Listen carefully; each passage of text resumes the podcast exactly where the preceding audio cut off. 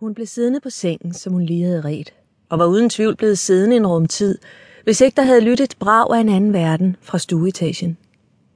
Hun gik ud af soveværelset, ud på trappen og langsomt ned mod sin virkelighed. Anne Mettes opkald gjorde hende urolig.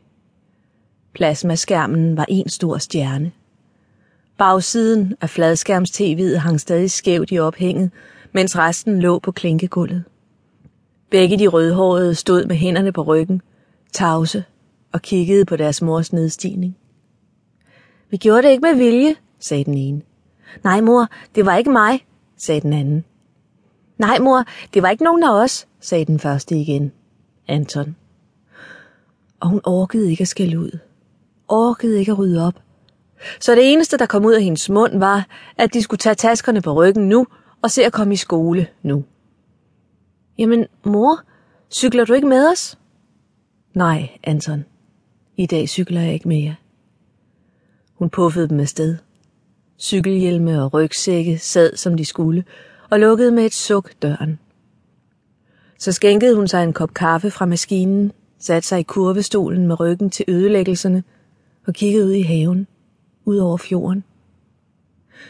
Efterårsfarverne var smukke. Birketræerne havde deres storhedstid nu. Gule, gyldne, lysende mod de hvide stammer.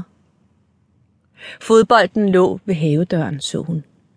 De havde skudt til måls efter den største rude i huset. Passede nok i størrelse med de mål, der var på lilleputbanerne.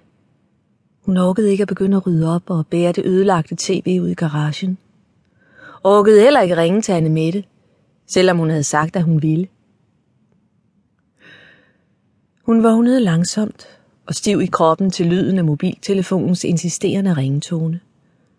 Hun rejste sig fra kurvestolens favn, fandt mobilen på køkkenbordet. Det var skolen.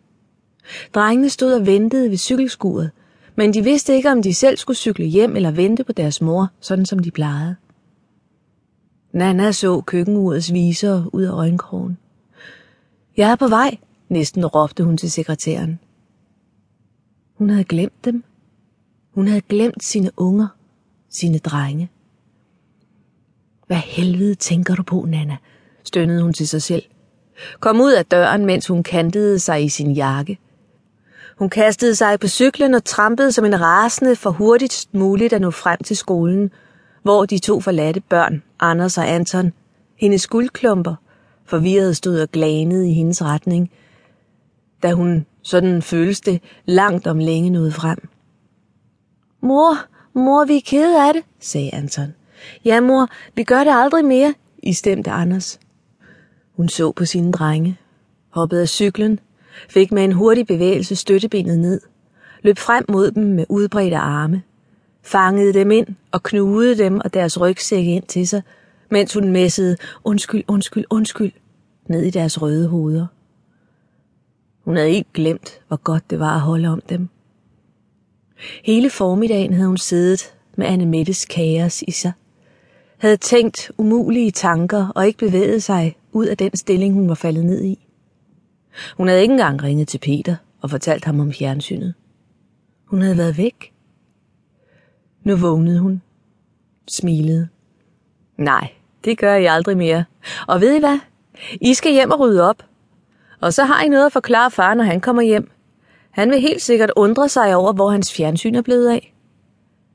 De blev tavse under hendes vinger. Trutmund og nedadvendte mundvige. De vidste det jo så udmærket. De havde en gang tidligere spillet fodbold ene, hvor det var deres far, der havde stoppet dem, og de havde på tro og love, og Amager og Halshug lovet, at det gjorde de aldrig mere.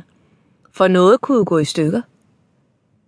De havde fået nye mål til baghaven efter den episode, og derfor havde de næsten aldrig spillet inden siden. Nu skulle de i hvert fald helt sikkert aldrig spille ene mere. Mor, det var Anders. Har du slet ikke ryddet op? Nej, det har jeg ikke. Det var jo ikke mig, der spillede fodbold, vel? Nej, smilede drengebarnet. Og med et var de begge på cyklerne på vej hjem over på cykelstien, med tiltro til, at de nok skulle klare fars vrede, når nu mor ikke var sur mere.